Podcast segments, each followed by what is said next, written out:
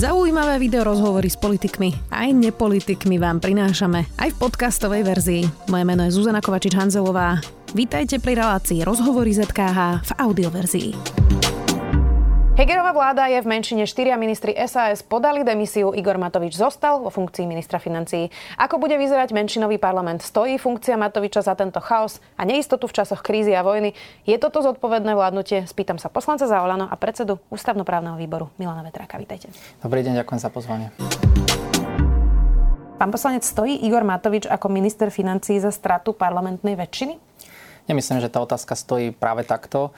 E, určite stojí za to, aby sme ľuďom pomohli na jeseň a na zimu prekonať krízu a pomôcť im prekonať čo najľahšie krízu a stojí aj za to byť v menšinovej vláde, ak SAS sa rozhodla opustiť túto vládu, e, prestať byť zodpovednou stranou a e, nechať ľudí na pospas. My nechceme nechať ľudí na pospas, čiže neuvažujeme nad tým tak, že či e, Matovič, nematovič, ale nad tým, že my musíme byť vo vláde, aby sme ľuďom pomohli, lebo sme im to slúbili. Ale oni by dnes zostali, keby Igor Matovič odišiel.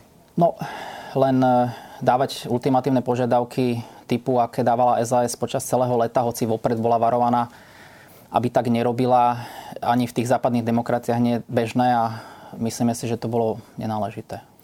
Inak v západných demokraciách je bežné rokovať a keď niekto nemá podporu, tak prosto musí odísť. Tak teraz skončil aj Boris Johnson napríklad a iný. No len tam je zásadný rozdiel v tom, že Boris Johnson skončil preto, že vnútri si tá strana e, na základe nejakých interných procesov sa dohodla na tom, že má skončiť, ale nie preto, že bol donútený nejakou inou koaličnou stranou alebo zvonku, že to je zásadný rozdiel a e, to je presne to, čo my hovoríme, že ja nehovorím, že je nelegitímna požiadavka, aby zo strany SAS, že by sme mali zvážiť, či Matovič neodstúpi, ale keď sme si my interne prebrali veci a zhodli sme sa na tom v podstate takmer jednomyselne, že by mal zostať, tak si myslím, že tam mala tá snaha SAS skončiť a mali to rešpektovať. Nie je problém práve toto, že sa mu nemá v tej strane kto postaviť. On si tú stranu vlastne vystaval okolo seba v podstate je nevymeniteľný. Podotýkam, že stále ani nevieme, kto je vlastne medzi tými 50 členmi. Vieme nejakých ľudí, ktorí sú v predsedníctve, ale nevieme všetkých členov, ktorí tam sú. Neboli sme nikdy pozvaní na snem Olano. Zároveň v parlamente je veľmi veľa poslancov Olano, pre ktorých je toto zrejme posledný mandát a už sa nikdy do parlamentu nedostanú. Tak logicky, tí by asi nestali proti Igorovi Matovičovi, keď mu vďačia vôbec za ten mandát, nie? Nemyslím, že je to takto postavené, e, pretože strana má E, svoj orgán, najvyšší orgán, ktorým je snem. Ten snem zasadal minulý rok, potom ako e, v podstate položil Matovič funkciu premiéra.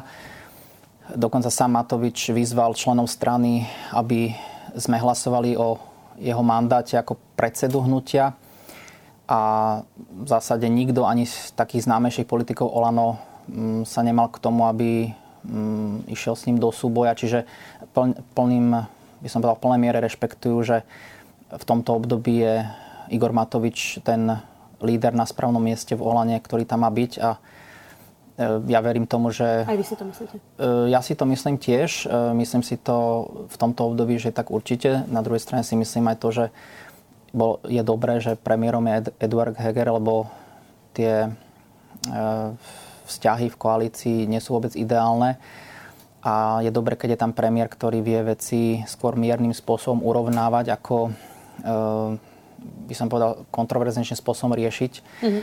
Ale je rozdiel byť premiérom a je rozdiel byť lídrom strany, ktorý potrebuje stranu potiahnuť alebo hnutie potiahnuť do volieb a urobiť percenta vo voľbách a tam jednoznačne má návrh Igor Matovič. Skúste mi povedať, že čím si vysvetľujete, že Igor Matovič odkedy vyhral voľby a je dva roky v koalícii, je v permanentnom konflikte s rôznymi ľuďmi od prezidentky cez Máriu Kolikovú, Branislava Grelinga, e, ministra dopravy e, doležela. A teraz by sme mohli rád radom ísť. Sú samozrejme nejakí ľudia, s ktorými konflikt nemá, ale je naozaj veľmi veľký zoznam ľudí, s ktorými on mal konflikt. Čím to je?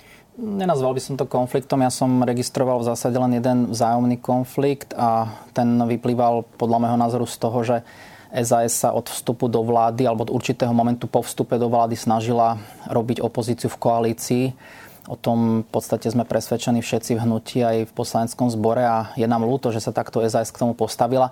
Ja rozu... Čaputovú si ako vysvetľujete, že je v konflikte s Igorom Matovičom? Ne, nemyslím si, že sú vyslovene v konflikte. Myslím si, že mali na niektoré veci mm, zásadne odlišné názory, ale...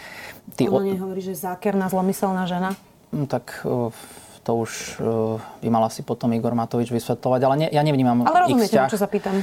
No, viete, vo vláde, v parlamente majú viacerí ľudia medzi sebou nezhody. Ja by som to nazval tak, že z času na čas majú nezhody, pretože aj ministrov, ktorých ste spomínali, či to bol pán Doležal alebo tí ďalší, tak tie nezhody, to boli naozaj nezhody, oni vyplývali z toho, že tí dotknutí ministri teda mali predstavu, že majú problém a ten problém automaticky hodia na plecia ministra financí a ty to rieš, ty sa staraj, ale tak vláda nemá fungovať, vláda má fungovať tak, že ten minister sa musí starať. žiadny podiel. Nie, vždy, máte, vždy keď máte nejakú nezhodu alebo hlavne konflikt, tak e, málo kedy na tom má podiel len jedna strana.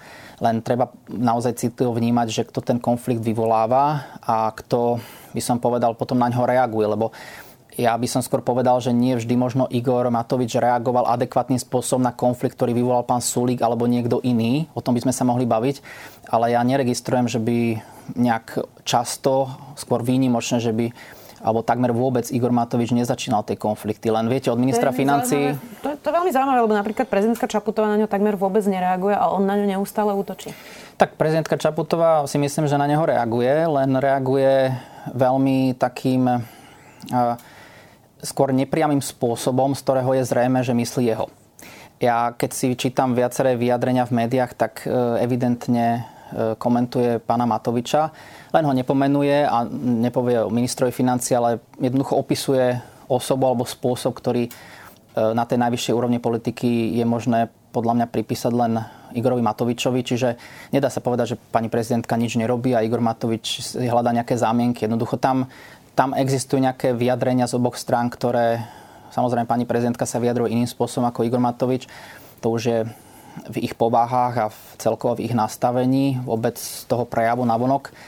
Ale nie je to tak, že pani prezidentka nejako nekomentovala pána Matoviča. Nekomentuje ho priamo, ale nepriamo komentovala niekoľkokrát. Je pravda, že tí dvaja, ktorí vo WhatsAppovej skupine Olano hlasovali za to, aby Igor Matovič odstúpil, boli Jan Budaj a Andrej Stančík? WhatsAppová skupina vlastne ani nie je, ona je to skupina na signále, keby sme Pardon, už boli presne nevadí, ale to ste nemohli vedieť. To povedal eh, Igor Matovič, že WhatsAppová skupina. Včera v Expresse. Áno, ale v zásade to nehrá rolu, lebo či to Jasne, WhatsApp signál, je to, to je jedno. A pokiaľ ide o to, že eh, ono to je vlastne skupina, to je vlastne četová skupina, čiže ja by som, ja, ja priznám sa, že neviem, lebo ja by som musel byť neustále na tej četovej skupine a čítať si 50, vyjadrenia 50 ľudí, čo je nemožné, lebo ja, som, ja by som nič neurobil. Mm-hmm. Ale uh, tá, uh, drvá väčšina ľudí, či už to bolo v Liptovskom Jáne alebo predtým na klube, e, nie je za odstúpenie Igora Matoviča, v zásade ani z vedenia, čiže e, tam nebolo nejaké oficiálne hlasovanie. My keď sme sa stretli, tak sme vyzvali, alebo Igor e, Matovič a Edo, Edo Heger vyzval všetkých, nech povedia tí, ktorí majú nejaké problémy alebo ktorí si myslia, že by bolo lepšie, aby Igor Matovič odstúpila. V princípe zaregistroval som tam jeden, dva hlasy. Nepoviem vám presne, či to boli títo ľudia, už lebo nebol som tam celý čas, ale viem si predstaviť aj týchto dvoch. Čiže áno, nejaká, nejaká totálna menšina mala aj takýto názor, či už poslancov alebo ministrov, ale druhá väčšina bola od začiatku za to, aby neodstupoval. Proste nepovažovali to za náležité. Nakoniec Igor Matovič už tiež si myslím, že to nebolo úplne, že jeho rozhodnutie, to rozhodnutie spoločne s vedením minulý rok teda predtým odstupoval z funkcie premiéra. Mhm. Pán poslanec, to, čo vidíme už dva roky od Igora Matoviča, sú naozaj jeho bombastické nápady. Vy ste človek, mm, ktorý si ctí veľmi pravidla aj rokovací poriadok e, a trvá na nich. Aby som povedala, že máte takú povesť puristu pri týchto pravidlách. No, um, dajme tomu. Ale... Nemyslím to negatívne, mm-hmm. vôbec. Um, teraz sa ukázalo, že napríklad tie prídavky na deti aj krúžkovné uh, bolo sfúšované práve preto, že minister Matovič to v stredu ukázal ako návrh a v piatok už sa za to hlasovalo v parlamente. Neprešlo to vôbec tým riadnym legislatívnym procesom, ktorý by práve vychytal tie, uh, tie chyby. Dokonca to skončilo tak, že prvá časť skončila na ústavnom súde, pretože to tam poslala prezidentka Čaputová a druhú časť krúžkovné ste stopli sami a pochopili ste, že je to niečo, čoho sa prosto musíte zbaviť a odložili ste to až na rok po voľbách. Mm, to bol návrh za 400 miliónov eur ktorý ste sami nakoniec stopli, lebo viete, že to bolo nedopracované, nesprávne a to všetko aj práve preto, že to neprešlo tým riadnym legislatívnym procesom. Mm, tak 400 miliónov to sú aj nové platy, teda nová nemocnica, platy zdravotníkov. Za to by sme naozaj veľmi veľa vecí vedeli uh, zariadiť v tomto štáte. Tak ako Igor Matovič pristupuje k verejným financiám a ako mu vy, aj vy osobne, pri tom vlastne asistujete? No neviem, odkiaľ pochádza to vyjadrenie, že sme usúdili, že tak z toho dôvodu... No ale čím sme to stopli, pretože zákon stále platí, zákon nebol zmenený, čiže to krúžkovné by malo platiť od 1.1.23. To, že či to bude neskôr stopnuté, to by musela E, byť novela zákona, ktorý, čo tak nie je. Čiže to môže, neviem odkiaľ pochádzajú, mm, to sú možno úvahy nad tým, že keď ehm, by Pán prišiel... Je to nedopracované, sú tam chyby, je to nedomyslené, no, na tom sa asi zhodneme, nie? Na tom sa ne... Na... Vy ste vlastne predložili to... novelu tohto zákona hneď po tom, čo to prešlo to a ešte bolo... to prezidentka vetovala. Čiže uh-huh. akože vy ste sami priznali tými krokmi, že to musíte opravovať, ešte to len prešlo v parlamente. Ja, myslíte toto, ale to nie je kružkovné. Ja som, ja som predložil novelu zákona, ktorá Nemyslím vy osobne, ja teraz hovorím o tom, že pán Vašečka predkladal hneď, uh, hneď novelu zákona, ktorá to mala mm. opravovať. Kružkovné vám teraz, ne, ne, to tak, teraz to, to presúvate na 2024. Uh-huh. Asi sa zhodneme na tom, že to nevychádza proste. Nie, ak sa to bude presúvať, lebo zatiaľ sa to ešte nepresunulo, tak sa to bude presúvať práve kvôli tomu, že si pán Greling ako minister školstva nesplnil svoju domácu úlohu a mm. nepripravil nič pre kružkovné. Ale zatiaľ sa to neposunulo, čiže ak sa to bude posúvať, tak sa to bude posúvať výlučne z dôvodu, že na ministerstve školstva sa tomu vôbec nevenovali, ale k tým ďalším veciam ono, Možno ono to tak nie, to trvalo 3 dní celý tento proces. E, netrval 3 dní, on trval 5 týždňov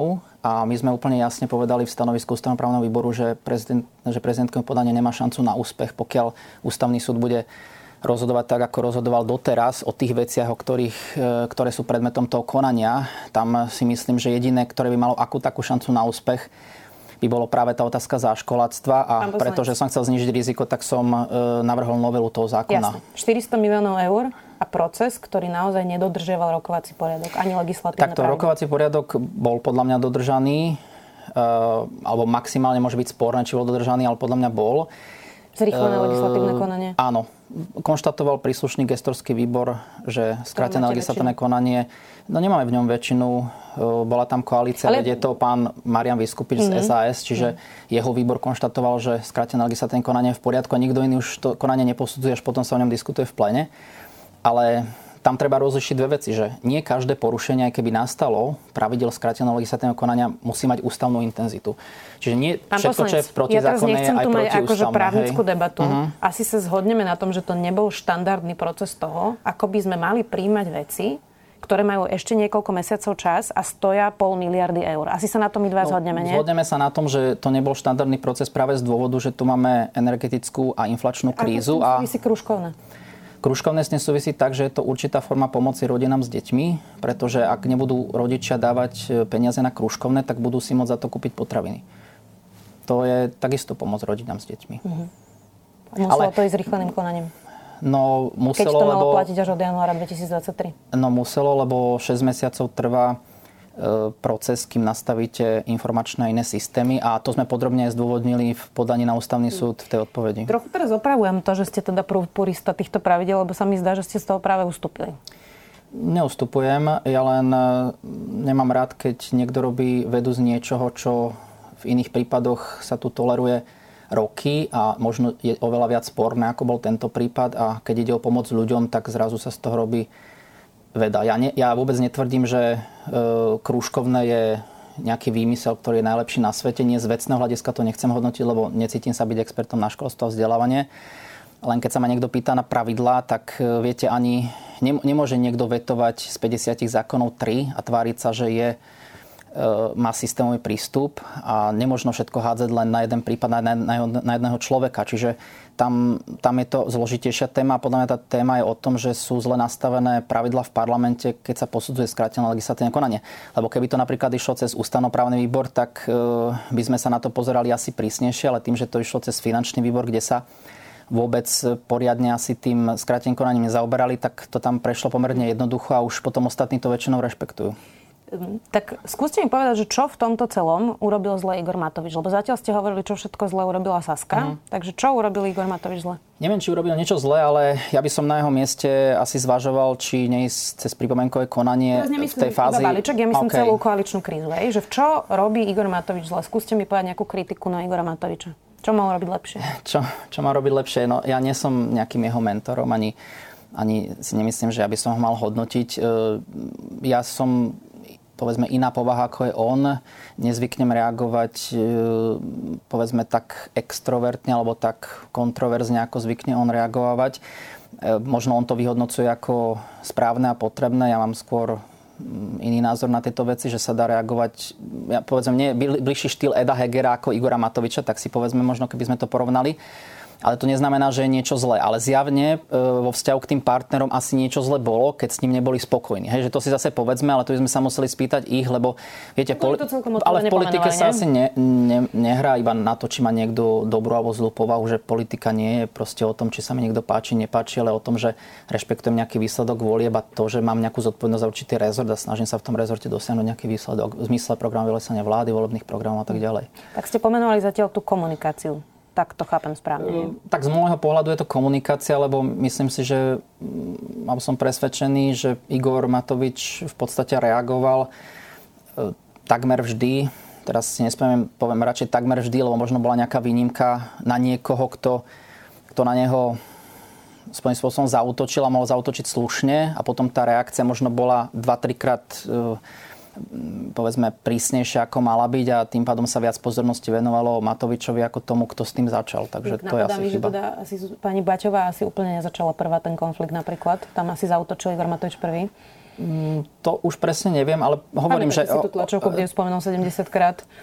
Fúha, to som nepočítal, ale e, jasne, veď ja som povedal, že pripúšťam výnimky, len zase si povedzme, že ani nejako tie prejavy a to správanie, povedzme, ak sa nemýlim, je manžela, neboli úplne adekvátne štátneho úradníka, ale to by sme mohli tak podrobne nežili, reagovať. Myslím, že tak to by to mm. asi nemalo byť, ale tomu sa už nevenujem. Jasne, ale sú, súhlasím s vami, že boli asi aj prípady, kedy kedy to bolo výnimočne inak, ale viete, že na výnimka sa nedá stavať pravidlo a, a jednoducho väčšinou to bolo tak, že on na koho reagovalo. Je zaujímavé, že tak rôzne to vnímate napríklad teda s ministrami SAS. Mm-hmm. Ak by táto vláda, pán poslanec, závisela od toho, e, či ľudia z kandidátky fašistov, ktorí aj možno odišli ako pán Taraba, budú vyťahovať kartičky počas kľúčových hlasovaní, aby znížili kvórum, pre vás osobne by to bolo v poriadku?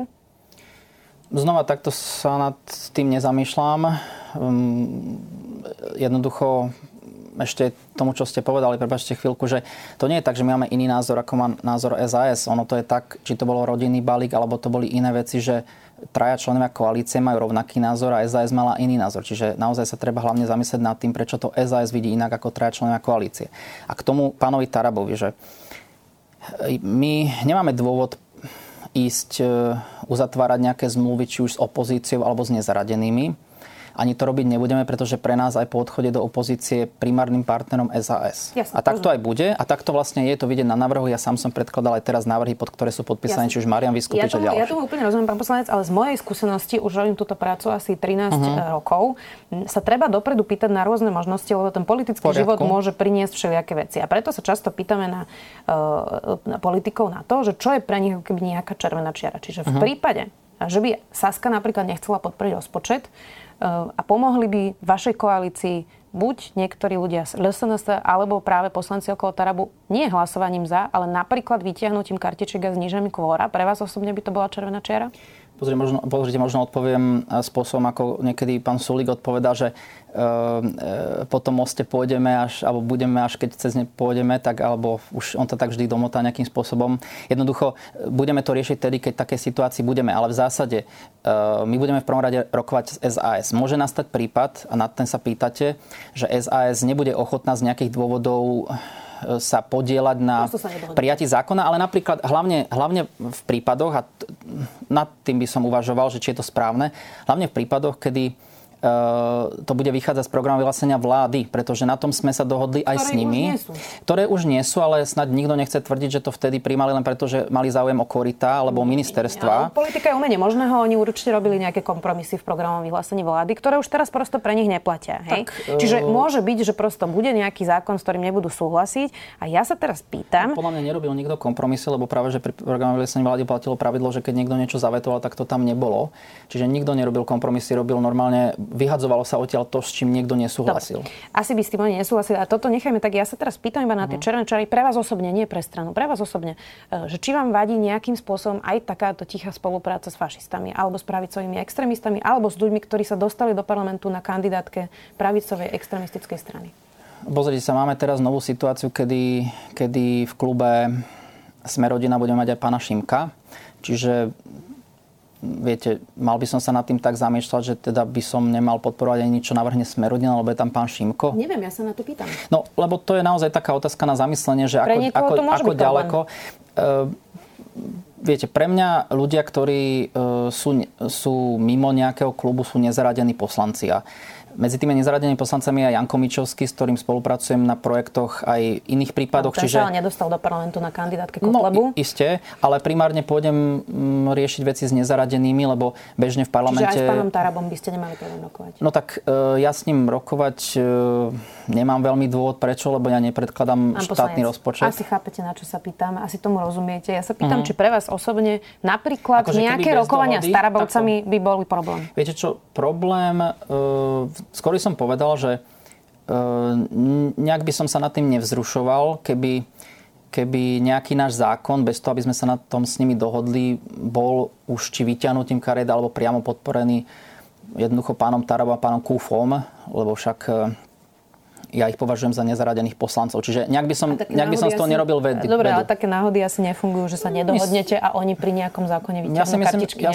Tak viete, ja si skôr myslím, že fungujú také veci, že keď to budú veci v prospech rodiny a detí, že sa s nimi nepotrebujete dohadovať, lebo dlhodobo viete, že oni vám za to zahlasuje bez toho, aby ste s nimi dohadovali. Proste, mm. že to, je, to je skôr takto postavené. Čiže sa ma pýtate, že či sa ja budem hnevať, že nám zahlasujú za, nás, za náš dobrý návrh, no nebudem sa hnevať, ale nemusím sa s nimi o tom dohadovať. Mm.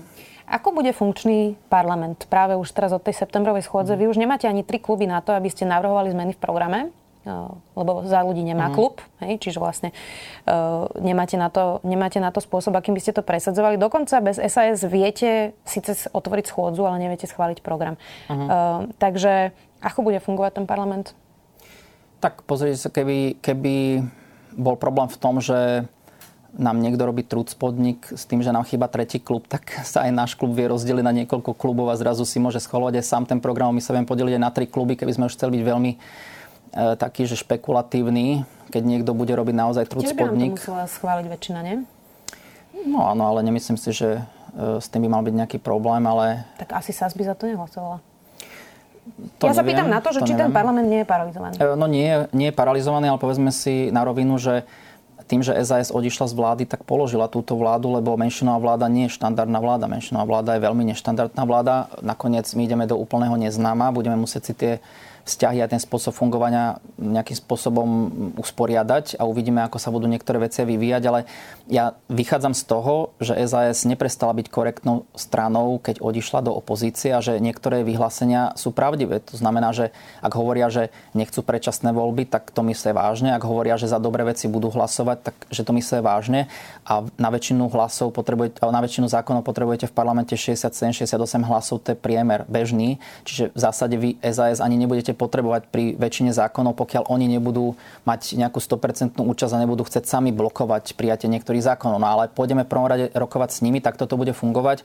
No a pokiaľ z nejakých dôvodov nám nebudú chcieť sa na tom podielať, že si budú mysleť, že to není z ich pohľadu dobrý zákon, tak jednoducho pôjdeme za nezaradenými. A ja neviem, koľko tých nezaradených bude stačiť a verím tomu, že si vystačíme aj s tými, ktorí odišli z nášho klubu. Mm-hmm. Lebo viete, vy, ho, my ho, vy, ho, vy sa pýtate na veľmi také extrémne situácie a ja by som sa tým extrémnym situáciám radšej vyhol. Jasné. Asi by sme sa všetci radi vyhli mm-hmm. extrémnym situáciám, ale ja sa pýtam preto, aby sme to vedeli potom konfrontovať, ak náhodou nastanú. SAS hovorí, že si chce ponechať predsedov výborov aj e, svoje miesta vo výboroch parlamentných. Smerodina mm-hmm. s tým nemá problém. Boris Kolár povedal, že by považoval za úbohé, keby sa menili tieto miesta. Vy máte k tomu aký postoj? Veľmi podobne ako sme rodina, ak mm-hmm. to naozaj tak konštatovali.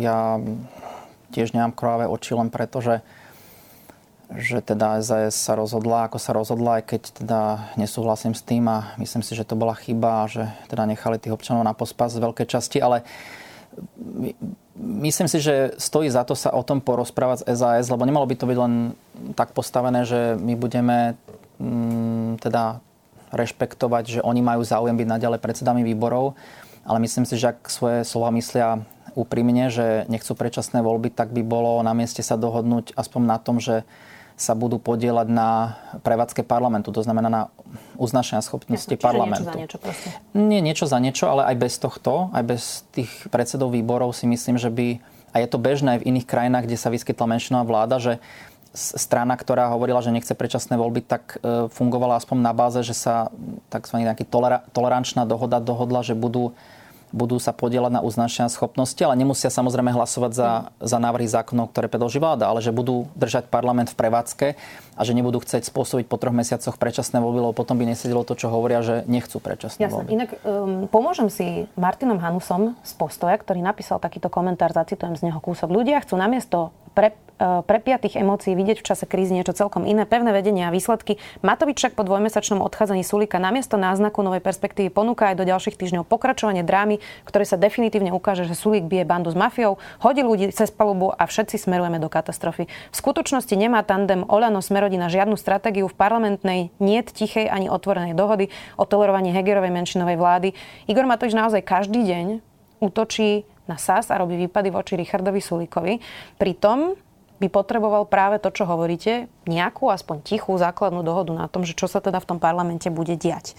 Tak skúste mi povedať, že aký máte pre túto krajinu reálny plán na menšinovú vládu, keď to, čo vidíme, je stále pokračujúci permanentný konflikt a teraz treba povedať, že naozaj zo strany Igora Matoviča.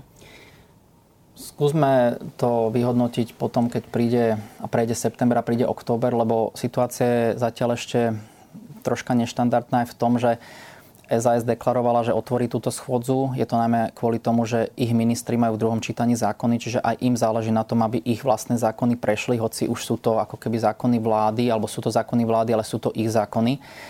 A ja sa nečudujem, keď aj pán Sulík má rôzne výpady, keď vidíte pani Ciganíkovo, že má výpady na Facebooku, proste aj, aj viacerí Saskari majú výpady voči Olanu, že jednoducho Olano na to reaguje. Ja si myslím, že ten september, hlavne teraz, keď je to také čerstvé, e, ten odchod SAS z vlády bude ešte turbulentný, bude ešte sa niesť, si myslím, v, tom, v tej atmosfére takých vzájomných potýčok, aj najmä tých verbálnych, ale dôležité bude, čo nastane od oktobra. Lebo september nebude Čiže podľa mňa až taký problém.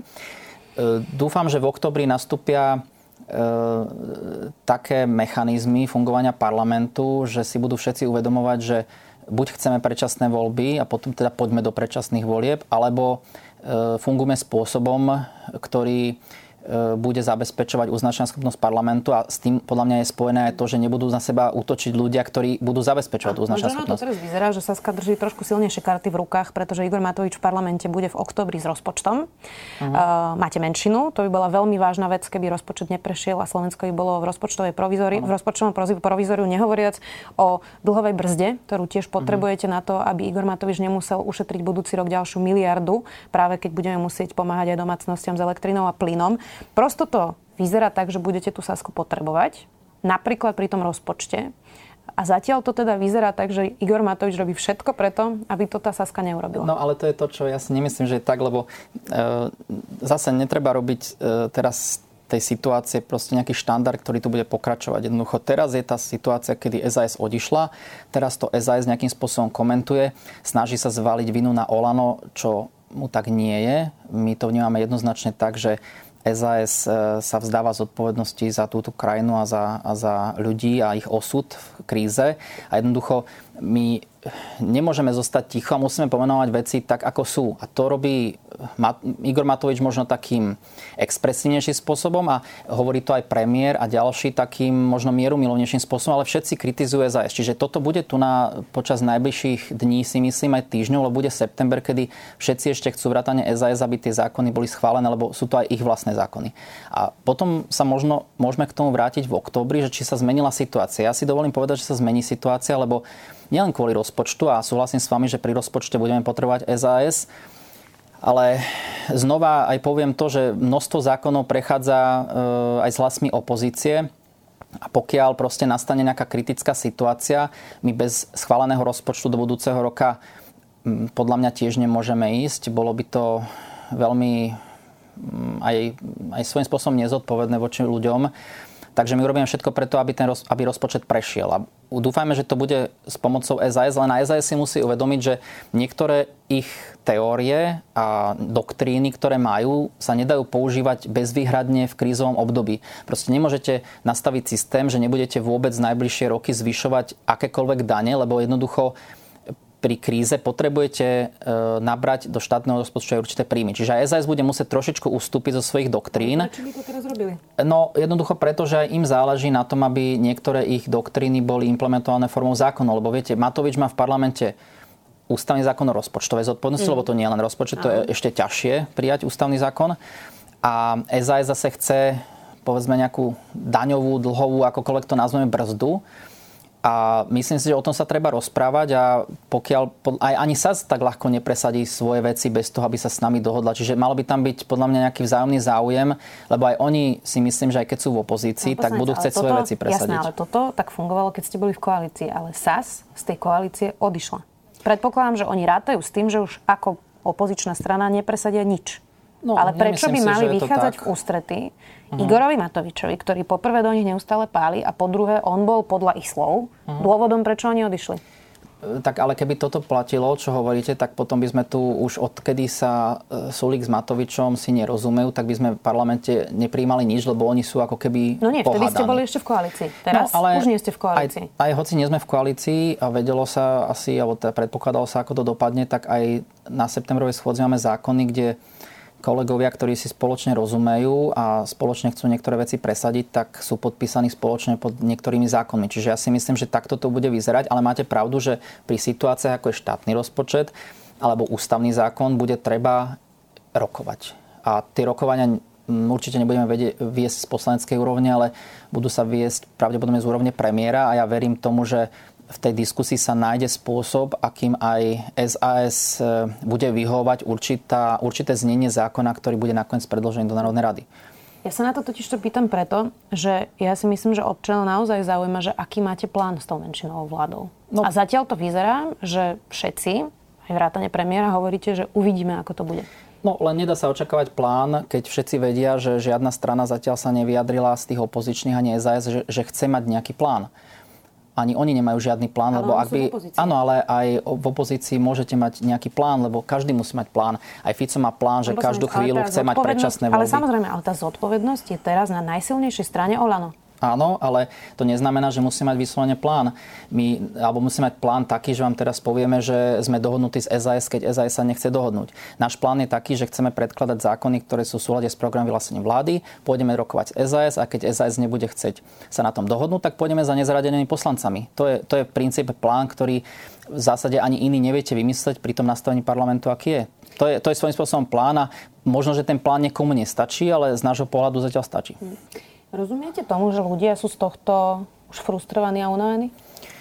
Myslím dlhodobo, že ľudia sú unavení z politiky, lebo tie hádky v politike tu boli aj pred nástupom tejto vlády. Myslím si, že ľudia sú hlavne e, frustrovaní z toho, že tu bolo obdobie pandémie a je vojna na Ukrajine, čo všetko vlastne má dopad aj na nich, pretože musíme veľkú časť výdavkov dávať či už na pomoc Ukrajine, alebo musíme vynakladať na prekonanie pandémie. Čiže v zásade všetci sme z toho unavení, lebo však ani tie rúška a rôzne respirátory nosiť na sebe, to nie je nič príjemné. A, e, a keď sa k tomu politici ešte do toho sem tam aj pohádajú, tak určite na nálade to nepridá, ale verím tomu, že tí ľudia e, sú, alebo rozumejú tomu, že im chceme pomôcť a že táto vláda prišla kvôli tomu, aby sa tu už neopakovali také vlády, ako boli pred nami, teda vlády, ktoré sú spojené s oligarchami a mafiánmi. Ale podľa tých čísel to tak nevyzerá podľa čísiel to možno nevyzerá, ale zase by som tomu nedával nejakú absolútnu prioritu a hodnotu. Podľa čísiel, viete, v minulosti tiež Olano podľa čísel nikdy nemalo vyhrať voľby. Hmm. Nebolo by poctivejšie v takejto situácii, ako sme sa teraz rozprávali v celom rozhovore, prosto na novo rozdať karty? Nech voliči teda povedia, ako to vnímajú? Určite nie, pretože my máme pred ľuďmi veľkú zodpovednosť a chceme ju dotiahnuť e, v rámci toho mandátu, ktorý nám bol pridelený naplno a nám stojí za to byť v menšinovej vláde, keď máme pomôcť ľuďom. Proste tak je to postavené, to sme sa snažili tlmočiť aj SAS, snažili sme sa ich o tom presvedčiť. Chceli sme, aby nechali, aby odložili nabok tie personálne požiadavky, aby išli do toho, len mm, teda máme skutočne po tom všetkom podozrenie, že e, pánovi Sulíkovi sa veľmi ľahko utekalo z ministerstva hospodárstva, lebo tá kríza sem príde oveľa väčšia ako bola a nič tam nie je zabezpečené. To nakoniec tvrdí aj, tvrdil aj šéf úradu pre reguláciu sieťových odvetví a ďalší, ďalší e, z toho rezortu predstaviteľia. Takže... S tým asi nesúhlasili, ale ja sa pýtam, keď hovoríte, že máte zodpovednosť voči ľuďom, že či by nebolo férové sa tých ľudí spýtať teda, že čo chcú? Veď ľudia budú mať možnosť sa vyjadriť tak, ako je to štandardne ustanovené v parlamentných voľbách. Mm. A pokiaľ ľudia by povedzme v referende povedali, že chcú zmeniť ústavu tak, že sa dá aj referendum robiť predčasné voľby, tak v poriadku, ale nevidíme dôvod, prečo by sme mali pomáhať navratu mafie, oligarchov a ich predložených rúk v podobe Fica, Pellegriniho a ďalších. To jednoducho by bolo veľmi nezodpovedné a my tomu určite nebudeme predstierať červený koberec a keď to chce robiť SAS alebo ktokoľvek iný, tak nech si ona zodpoveda za návrat mafie a oligarchov. Čo v prípade, posledná otázka, pán poslanec, eh, že by toto, čo sme si tu teraz nakreslili, že teda možno sa nedohodnete na rozpočte, možno sa spovie, že sa s vami nechce mm. dohodnúť, možno nenájdete tú väčšinu, možno budú poslanci disciplinovaní a bude ich tam 150 do nohy a budete potrebovať neustále väčšinu. A že by ten parlament prosto bol nefunkčný mesiace. To by nestalo za úvahu urobiť predčasné voľby potom?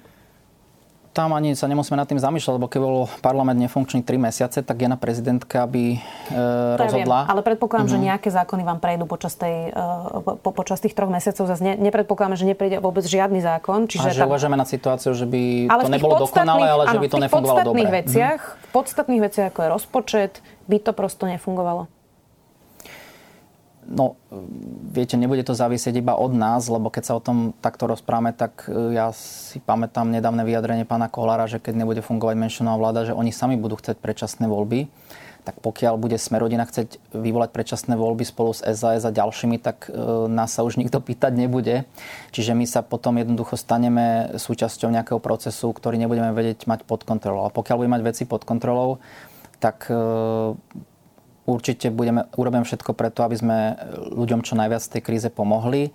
A ja nevylučujem, že e, v nejakom momente, kedy už e, budú tie zásadné veci vyriešené, najmä v prospech ľudí, že nepríde na rada aj otázka, že či či teda nejako neísť do predčasných volieb, ale myslím si, že to už bude tak blízko tých riadnych volieb, že to sa to nebude mať význam riešiť. Že už to bude jedno. Mm. Ďakujem veľmi pekne, že si našli čas. Poslanec za Olano, predseda ústavnoprávneho výboru. Milan Ďakujem veľmi pekne za pozvanie a pozdravujem všetkých. Počúvali ste podcastovú verziu relácie Rozhovory ZKH. Už tradične nás nájdete na streamovacích službách, vo vašich domácich asistentoch, na Sme.sk, v sekcii Sme video a samozrejme aj na našom YouTube kanáli Denníka Sme. Ďakujeme. Som Jana Maťková a v denníku SME pripravujem spolu s mojimi kolegyňami a kolegami denný podcast Dobré ráno. Prinášame aktuálne témy, ktoré hýbu Slovenskom, ale aj zahraničím. Venujeme sa politike, ekonomike, zdravotníctvu, spravodlivosti, vede či technológiám.